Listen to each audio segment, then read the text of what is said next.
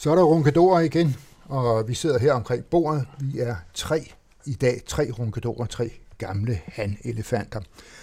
Der er mig selv, for nu at uh, tage noget vigtigt først. Jeg hedder Nicolai Ifersen. Og så er der Georg Metz, og uh, så er der Jens Råhauke. Og uh, jeg vil fortælle en historie om en uh, forbryder, en naziforbryder, som uh, kom ufattelig og helt ufortjent heldig igennem krig og besættelse og eftertid. Han hedder Werner Best. Han var tidligere rigsbefuldmægtig i Danmark under øh, besættelsen. Og øh, uh, Gerard, du har noget, der sådan ligger lidt deroppe af. Ja, det er jo i virkeligheden en af Dr. Bests medarbejdere, øh, nemlig Georg Dugwitsch, som var øh, attaché på det tyske sandskab under hele besættelsen, og fik en ganske særlig rolle, som vi jo så kan diskutere lidt senere. Det er, gør øh, måske synet på både Dukvits selv og Dr. Best øh, mere nuanceret. Det er i hvert fald mere komplekst end sådan lige umiddelbart. Den gode tysker hedder den bog, jeg har med, øh, skrevet af Hans Kirchhoff. Ja, og jeg sidder så her og er helt ved siden af, fordi jeg har ikke noget om 2. verdenskrig med, men jeg har til gengæld øh, lidt Holberg og kvinder, bare for at sende en hilsen til ronkedorerne fra sidste gang, hvor Egon Clausen gik i selvsving over mandekamp. Og så har jeg den gamle læge, Tage Foss, som har skrevet epistler, nemlig den genre, som Holberg gjorde det i, om læger og lægegærningen. Ja, jamen, øh, så vil jeg øh, tage fat i Werner Best, og øh, som, som Georg sagde, at den er meget kompleks af historien om Werner Best. Og det er fuldstændig rigtigt, fordi øh, man kan sige, at Werner Best øh, nazitid, for så vidt at man kan tale om en nazitid, jeg mener, han var nazist fra øh, helt tilbage fra som ung menneske og helt til hans dødsdag. Men han var befuldmægtiget, rigsbefuldmægtiget hed det i Danmark. Der kom, han kom til Danmark i, i november 1942. Så må man lige øh, huske, at øh, rigsbefuldmægtiget, det lyder sådan lidt uskyldigt, eller sådan måske lidt ubehageligt. Sådan noget. Men det han i virkeligheden var, det var, at han var SS-general. Og han kom fra en øh, stilling i Paris, hvor han i høj grad havde medvirket til øh, øh, deportationer af jøder. Han hed faktisk også i Paris, hed han Blodhunden fra Paris. Werner Best havde været med til at opstille de såkaldte Einsatzgrupper, det vil sige de grupper af SS-folk, som blev sendt ud til øh, de krigsramte lande for at udrydde jøder og for at sende dem til koncentrationslejre. Werner Best han var med til at opbygge Gestapo, det hemmelige øh, politi, et forfærdeligt korps i Tyskland. Og så var han en anden mand på en eller anden måde, en anden menneske, da han så kom til Danmark, fordi hans eftermæle har på en vis måde været, at han jo egentlig var en blid mand. Det kan man så diskutere. Altså Werner Best var jo ikke uvidende om de forbrydelser, som uh, Gestapo og Gestapos danske håndlanger foretog sig i Danmark. Men han kørte ikke så hård en politik over for Danmark, som man oplevede i andre tysk besatte lande.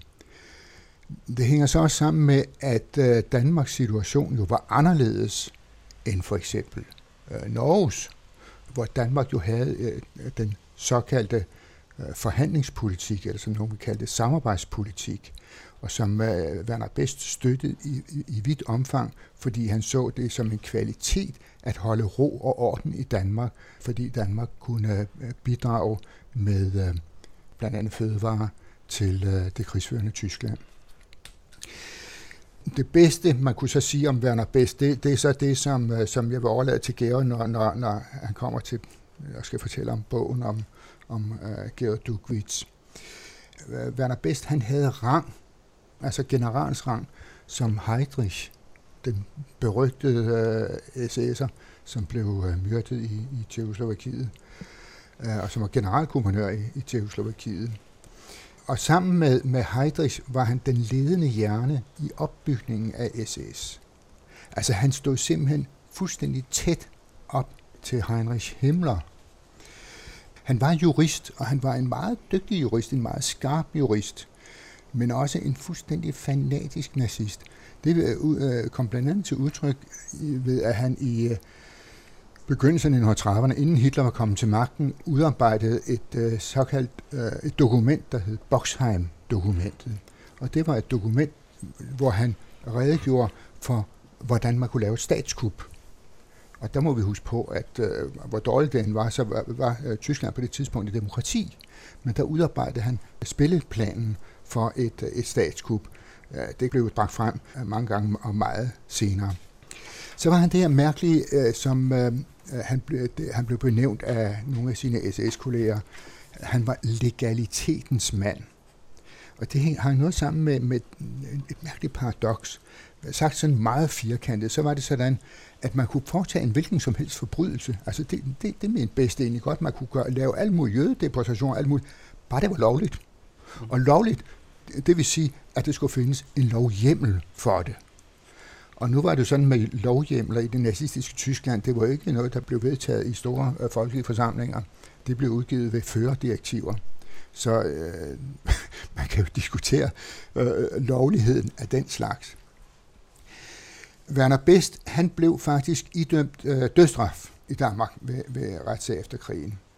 Men nu er det sådan, at alle dødsstraf, der blev afsagt, de skulle så prøves ved højesteret. Og i højesteret blev hans straf nedsat til 12 års fængsel, øh, hvor han kom til at sidde de øh, 5-6 år. Og øh, så blev han så udvist til øh, Tyskland. Han var nede i øh, Nürnberg ved den store Nürnberg-proces som vidne.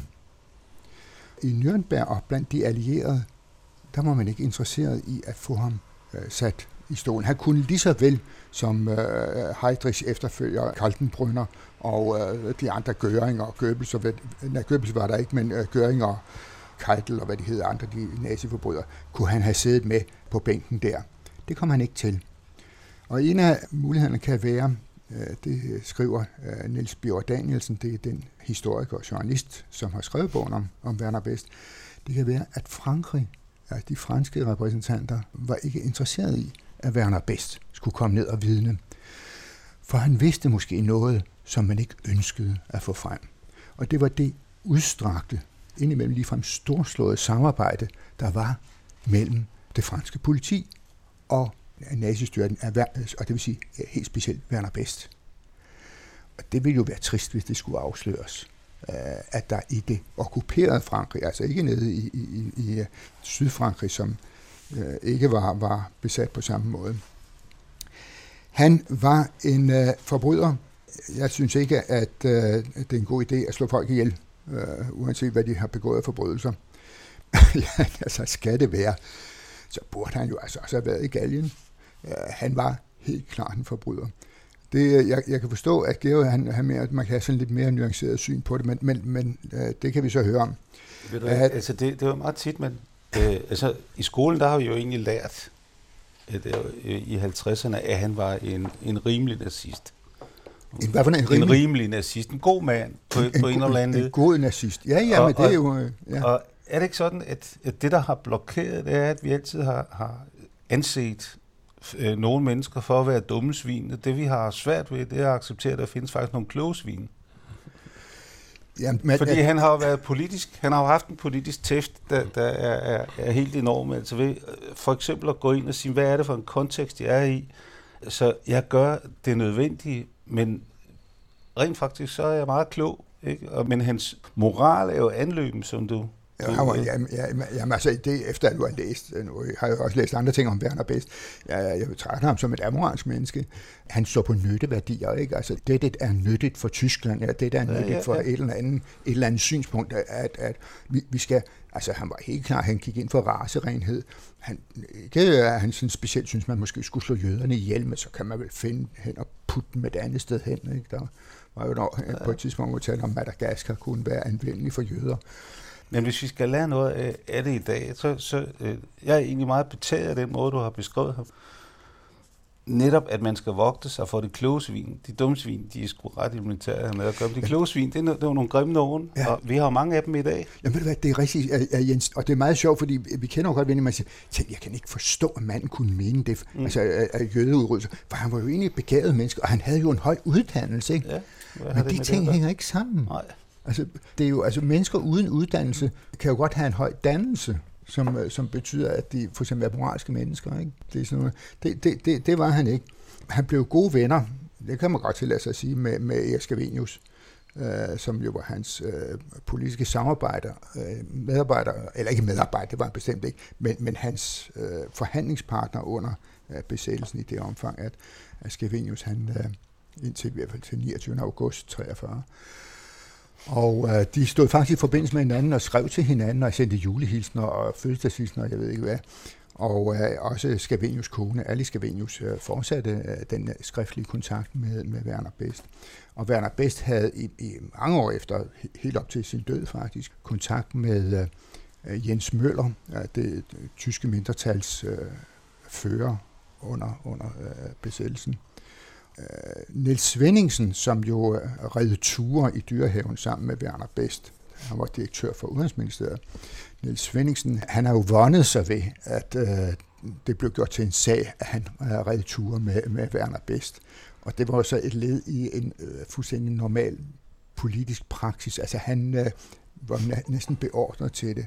Og han havde et, et, et fornuftigt, men med, med køligt forhold til Best. Men de kunne tale sammen, fordi de begge to var begavede mennesker.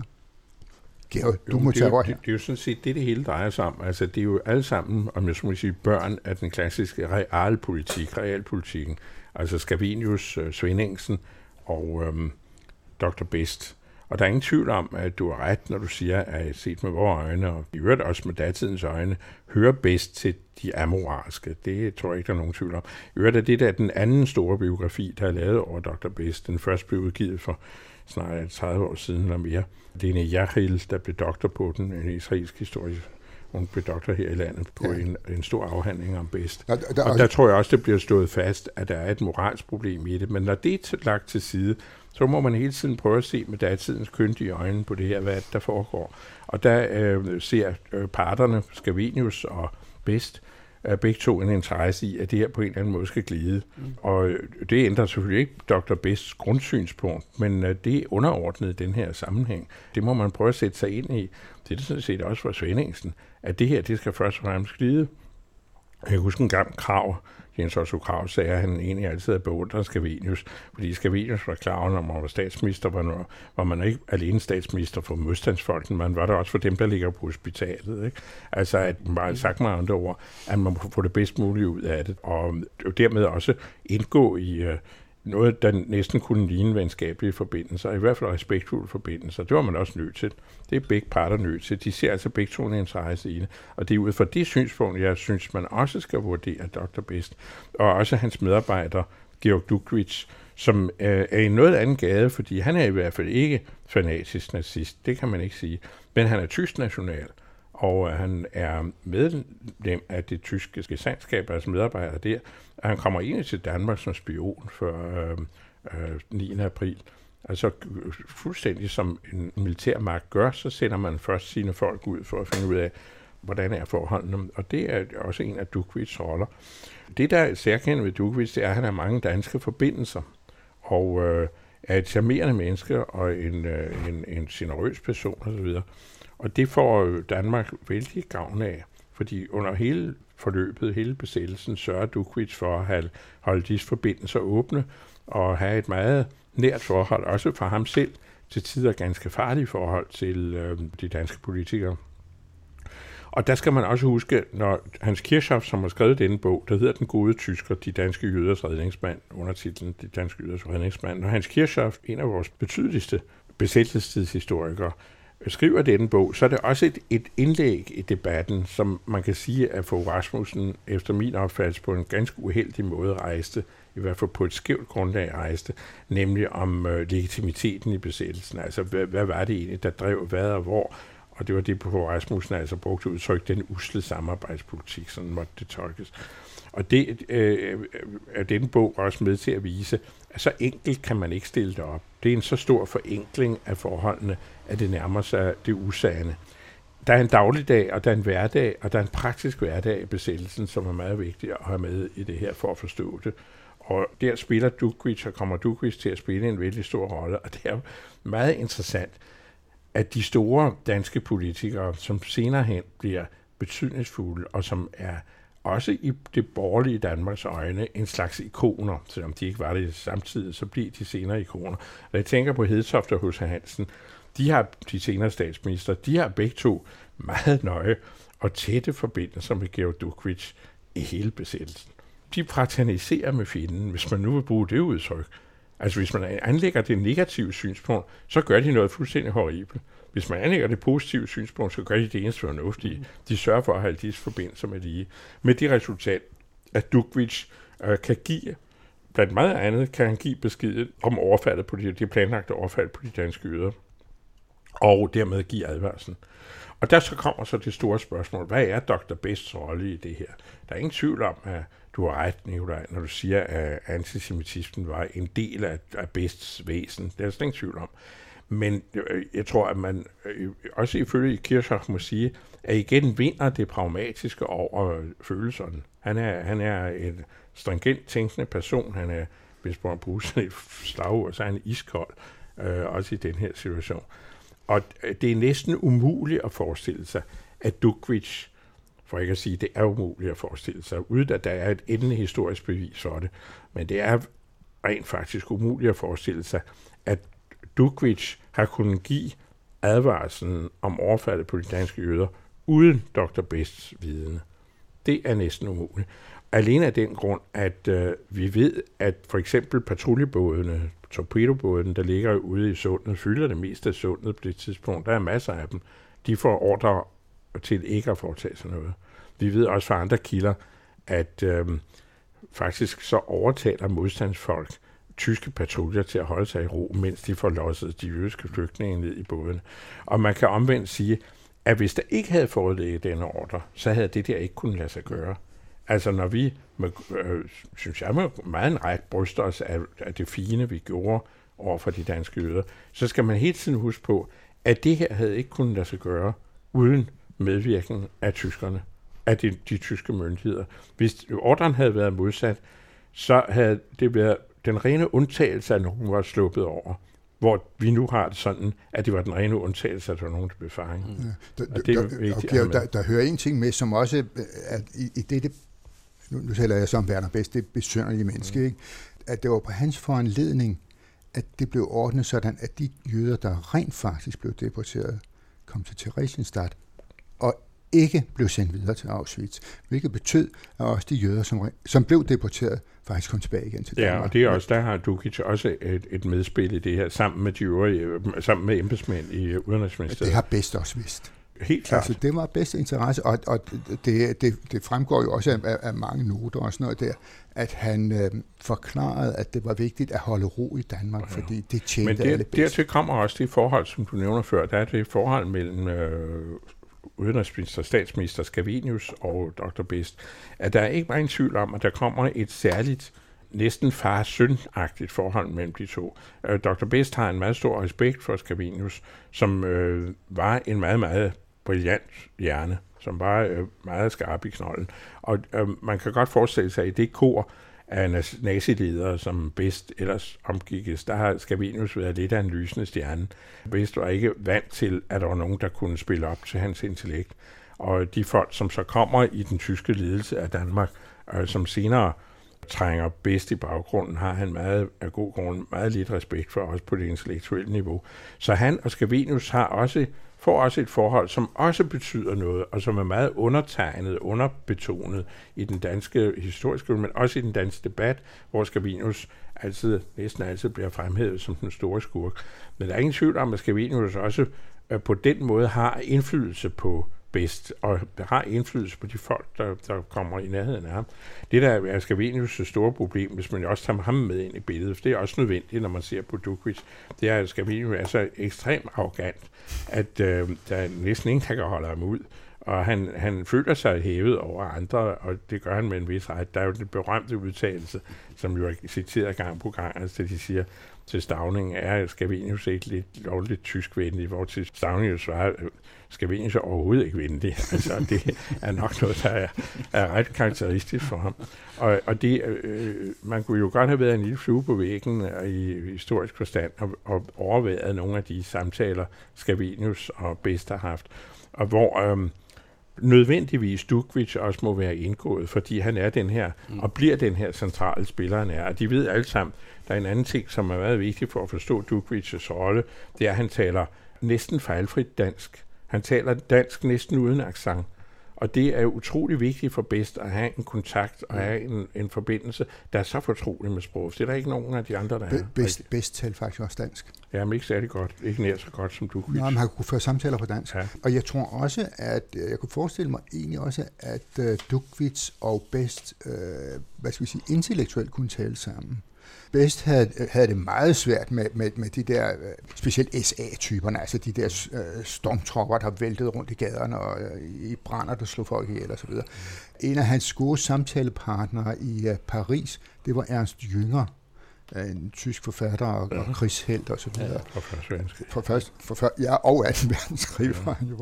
Det, jeg synes, der også er interessant i det, du siger, fordi der, der er nogle historiefaktuelle øh, ting, man, man kan udlede så siger du, at det var aldrig lykkedes med den her jøde transport til, til, til Sverige, hvis ikke de tyske patruljebåde havde fået en ordre samtidig så tager det jo ikke noget af det heroiske i den forstand. Altså, fordi, Nej, det understreger fordi, Ja, for der var ingen af fiskerne, der, der, nej, der kendte. Det jo ikke. Og der var heller ingen af der vidste, at den ordre var, var, var udgået. Nej, nej, og hvis de var sejlet lige ind i en tysk patrulje, så ja. havde det selvfølgelig, så skulle de jo gøre det, som var under den, den stående ordre. Ja, det var ja. fuldstændig ret i. Det, det sagde jeg også, og understreger ja, det, også, det, ja. det, det er overhovedet øh, forringer ikke noget som helst. Det er bare endnu en del af en meget mere kompleks forklaring. Jo, ja. men når jeg prøver at, at, at, at hive det frem igen, så er det fordi, øh, det jeg er optaget af, når I øh, næsten altid snakker om 2. verdenskrig. Nej, ikke. nej, det, men det, det er, nej, det ved jeg godt.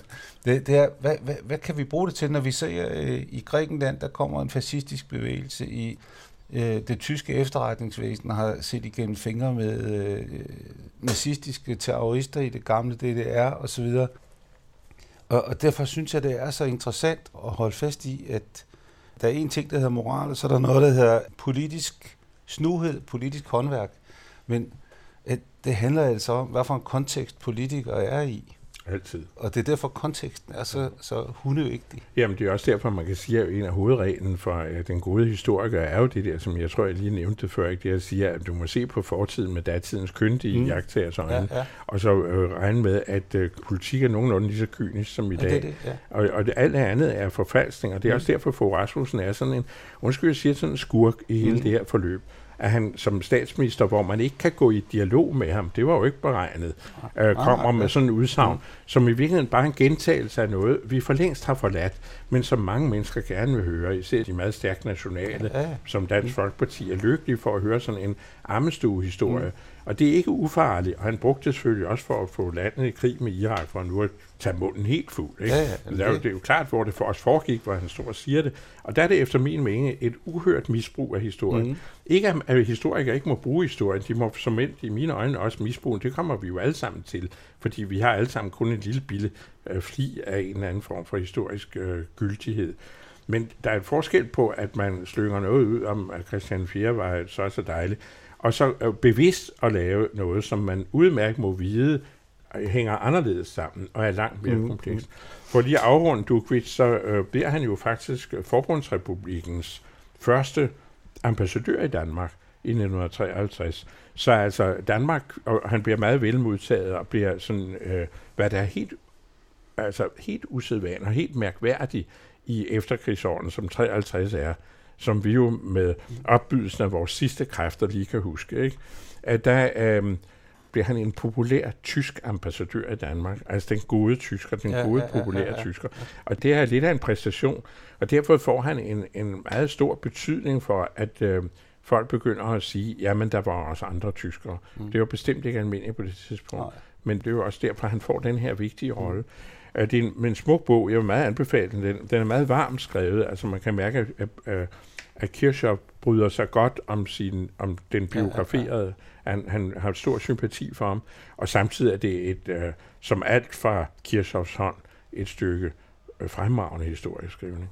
Ja, så vil jeg lige, uh, hvis jeg skal gøre lidt reklame for den her bog af Niels B. Danielsen, og hvis jeg lige skal drøbe lidt malurt i bære, så vil jeg sige, Uh, han kommer godt nok vidt omkring i, i de der omkring 600 sider øh, med øh, familierelationer og hvordan børnebørn og jeg ved ikke hvad. Og, altså no, nogle privaterier, som egentlig ikke er så forfærdeligt interessante. Men ellers er der meget godt i det. Han er blevet bebrejdet, øh, forfatteren Niels Bjørn Danielsen, ovenkøbet meget hæftigt ned fra Tyskland, at han uh, simpelthen har misbrugt en uh, tysk historiker, der har skrevet en meget, meget stor uh, Werner Best biografi. Han hedder Ulrich Herbert at uh, forlaget i Tyskland ligefrem vil, vil anlægge sag for at få, uh, altså han, at han har citeret for vidt. Det synes jeg måske er lidt overdrevet. Han uh, angiver faktisk kilden Ulrik Herbert hele vejen igennem, både om i, i noterne, men, men også undervejs i teksten. Og han har støttet sig helt meget på anden litteratur, helt sikkert. Men, uh, men spændende, et spændende, et mærkværdigt spændende menneske, en forbryder og en, en, en real politiker. Det, jeg ved ikke, hvad man skal sige om ham. Jeg synes, han er en skidt kal. Så vil jeg ja. tage fat på en anden kampfælde. Og det eneste, der egentlig forbinder ham med det tyske, det er, at hans øh, efternavn staves med, med V, der udtales som F, altså farve. Han hedder Tage Foss. En gammel øh, mand, der har været øh, lægebefuldmægtiget på Christiansø, kan man vel sige, øh, for nu at blive sproget, men øh, han, han er jo kendt som sådan en, en knarvogn, cigarrygende mand, der langer ud efter alt og alle, og han har altså øh, skrevet 46 epistler om lægens liv og gerning på det forlag i Danmark, som jeg også gerne vil lave lidt reklame for, for det er det forlag, der altid er med, når man bedømmer boghåndværk og skal finde de smukkeste bøger i Danmark. Det er forlaget Vandkunsten, som altså er exceptionelt. De har udgivet Tage Fosses øh, 46 epistler, og der må man godt nok sige, at der, der er rigtig meget af en knap over en mand at gøre. Der er rigtig meget romantik i dem om de gode gamle dage. Det er fundamentet for Tage Foss. Men når det er sagt, så er der samtidig en uhyggelig masse pointer omkring den udvikling, øh, lægekunsten øh, har været igennem, altså fra kunst til, øh, til håndværk, kan man sige. Det, som er utroligt i Terry Fosses iagttagelser og pointeringer, når, når man er gået fra huslægen til superhospitalet, det er jo for det første, at det hele menneske er forsvundet. Han siger selv et sted, at det vil tage på riget, der vil det tage fire år at sammensætte det hele menneske. Øh, fordi man skal igennem alle etagerne, og alle etager har nogle nicheafdelinger. Så, så for at finde ud af samspillet i et menneske, det er en håbløs proces. Det andet, han påpeger, det er, om folk er blevet mere afklaret på deres liv, og det vil sige også på deres død, og mere lykkelige, når nu der er 90 km til nærmeste sygehus, hvor man kan redde en patient, mens alle dem, der har hemorrider, de må gå i 4 år 90 km fra sygehuset og lide, for der er ikke tid til at behandle de dagligdags sygdomme, fordi det, der er prestige i, det, der er fint, det er at behandle de her meget specielle sygdomme, som vi skal have specialister til. Og det synes jeg er nogle af hans pointer. Hvad har omkostningerne været ved at gå fra huslægen, som kunne lidt af hvert, til det specialiserede øh, sygehussystem, som har den her iboende kraft, at så skal det specialiseres endnu mere, fordi øh, hvis du vil doktorere inden for medicin, så skal du finde flere og flere små øh, led og knogler og sener og, og, og, og forske i nogle år, og så, så er det kun det, du kan behandle. Så det Tage os påstår, det, det er altså for det første, at når lægekunsten bliver ændret til den her øh, specialisering, hvor det er det atomiserede menneske, man tager fat på, så har det også en indflydelse på vores syn på os selv som mennesker. Vi bliver atomiseret. Det har et, en konsekvens for vores syn på døden. Altså det, den skal for guds skyld forhindres med, med alle midler, eller i hvert fald udsættes så meget som muligt. Så vi bliver uafklaret på en lang række basale ting. Og det er det, han skriver til Dr. Ishøj i, i de her 26 kapitler, som varierer lidt i tid, og de, de strækker sig over nogle år. Men han har altså valgt den her øh, Holbergs-genre, øh, epistlerne, hvor man kan forholde sig moralsk til nogle ting, og man udpeger en morale af, af hver ting af hans. Men hans moraler er meget ens i kapitlerne, nemlig at vi har lidt et menneskeligt tab ved den videnskabeliggørelse af lægekunsten. Tak. Det er et fantastisk forfatterskab, Tage Foss har bag sig. Det er jo et meget stort forfatterskab. Ja. Øh, lige fra essays bliver berømt. Det var statusbuskeret. Det kom ja, ja. Øh, efter, han havde siddet på Christiansø nogle år. Så havde han en, for en stor betydning som øh, fast skribent i Ekstrabladet gennem mange år. Kloben skribent ja. ikke? og kommentator. Og så har han skrevet øh, nogle meget glimrende og delvis overset romaner, hvad der er ret øh, urimeligt. Han har aldrig fået sådan rigtig litterær status i, i landet, ja. hvad der er helt vildt. Han har skrevet en fremragende roman, der hedder En elskers død, ja. men flere andre også. Han er en, en særpræget skikkelse i dansk ja. kultur. Man, man kan også se det i de her epistler. Hans sprog er jo velgørende. Det er virkelig en nydelse at læse hans sprog. Han har jo lidt sit knæk, og det, det tager han så også op her, fordi han, øh, han blev forbundet med tobaksindustrien. Øh, selv en storrygende cigarnyder er han, men, men øh, kom lidt skævt ind på, om det var sundt eller ej. Altså, man kan jo ikke tage fra ham, at det er en nydelse, men om det ligefrem er sundt, det, det var må, øh, eller ikke er usundt, det var jo, måske... Det var måske også det, der, at der klingede noget mønt til ham, da han øh, så sagde, at det ja, ja. Øh, ikke var så skadeligt endda. Og det, det, det var ikke godt. Altså, Tage for, det er svært ikke at kunne lide Tage for, synes ja. jeg. Altså, selv når han er mest vresen og, og romantisk, som han også er i sine steder i bogen, ja, der, så bare han sagt, tobak, cigar, det er helt vidunderligt, og øh, livsværdien bliver større og større, jo flere cigarer jeg får inhaleret. Men det er ikke særlig sundt. Altså, hvorfor ikke vedgå det sin det ved vi godt. Altså, det, det er jo indlysende. Jamen, det, det er jo den der kampånd, han har, når alle siger et eller andet, så har jeg taget først en tilbøjelighed til, at det kunne godt være, at det modsatte var, det har jeg en anden grund. Var en mulighed. Stærk sympati for Ja, det har jeg også. og, og, og jeg, jeg synes altså stadigvæk, at han har nogle pointer i, at vesteuropæisk kultur har opgivet, at, at mennesker på en eller anden måde hænger sammen, at vi atomiserer mennesker. Det, det synes ja. jeg er en spændende pointe. Ja, der er jo så også en anden side af det, det er, at øh, øh, det kan godt være, at øh, man for år tilbage kunne ligge og se på, på hjertepatienter, der blev indlagt og lå i sengen i tre måneder på Rigshospitalet, ja, og så gik man og, og fodrede dem der, de blev dårligere og dårligere, og så fik de lidt mere medicin og sådan noget der. Og man, så kunne man til gengæld se dem som hele mennesker. Nu ser man dem ikke som hele mennesker, til gengæld så, så sprætter man dem op og, og laver bypass eller nyt hjerte, og så har det det fint bagefter. Ja, ja. Det, det er jo det, det romantiske kommer ja, ind, ja, altså, præcis, og, og det er der dilemma tårner sig op for hende også, ikke? men, men øh, han har bare en eller anden insisteren på, at det her skal i hvert fald diskuteres hvor super skal sygehusene være? Fordi det er jo også lidt åndssvagt, at vi i Danmark nu skal have fem supersygehus, hvis vi kunne have et større i Odense, der kunne klare det hele. Altså, ikke, altså hvornår standser det, eller hvorfor skal vi have det? Er Danmark ikke for lille et sprogområde til et sygehus? så var det ikke en dialekt i Hamburg. Altså, det, det er jo den debat, han, han lægger op til. Ikke? Og, øh, og så vil jeg godt lige, øh, fordi forlaget Vandkunsten øh, har udgivet de her epistler, så sende en hilsen til øh, Egon Clausen, som ikke kan være med i dag, fordi forlaget Vandkunsten har også udgivet det overskrift fra Tærsløse Gård, som hvert år kommer og handler om Holberg, og det handler denne gang om Holberg kvinderne. Og i den sidste ronkedorerne, der råbte øh, Egon Clausen med hans bundes bog til mandekamp. Og der øh, handler det denne gang overskriftet om Holberg kvinderne. Og Holberg er jo voldsomt spændende, fordi han påstår, påviser, at det ikke handler om mænd eller kvinder, men det handler om det mest kvalificerede menneske. Mm. Og hvis man laver kønskamp, så kan vi jo også se på de øh, statsminister, vi har rundt omkring i verden, at hvis kvinder går ind i kønskampen, så kommer de bare til at ligne mænd. Men hvis man kunne lave en menneskekamp, så var det måske meget sjovere. Det er jo altid fjenden, der definerer sejren. Men det er jo sjovt, fordi det, er Holberg, det lykkes jo faktisk for Holberg ved i komedierne at gøre kvinderne til heltene, ikke? Jo. Heldinderne, altså og på deres egne præmisser. Ja. At det er jo netop ikke på mandens præmisser, de bliver, det er jo med fuld kvindelighed og fuld udblæsning. Det er det.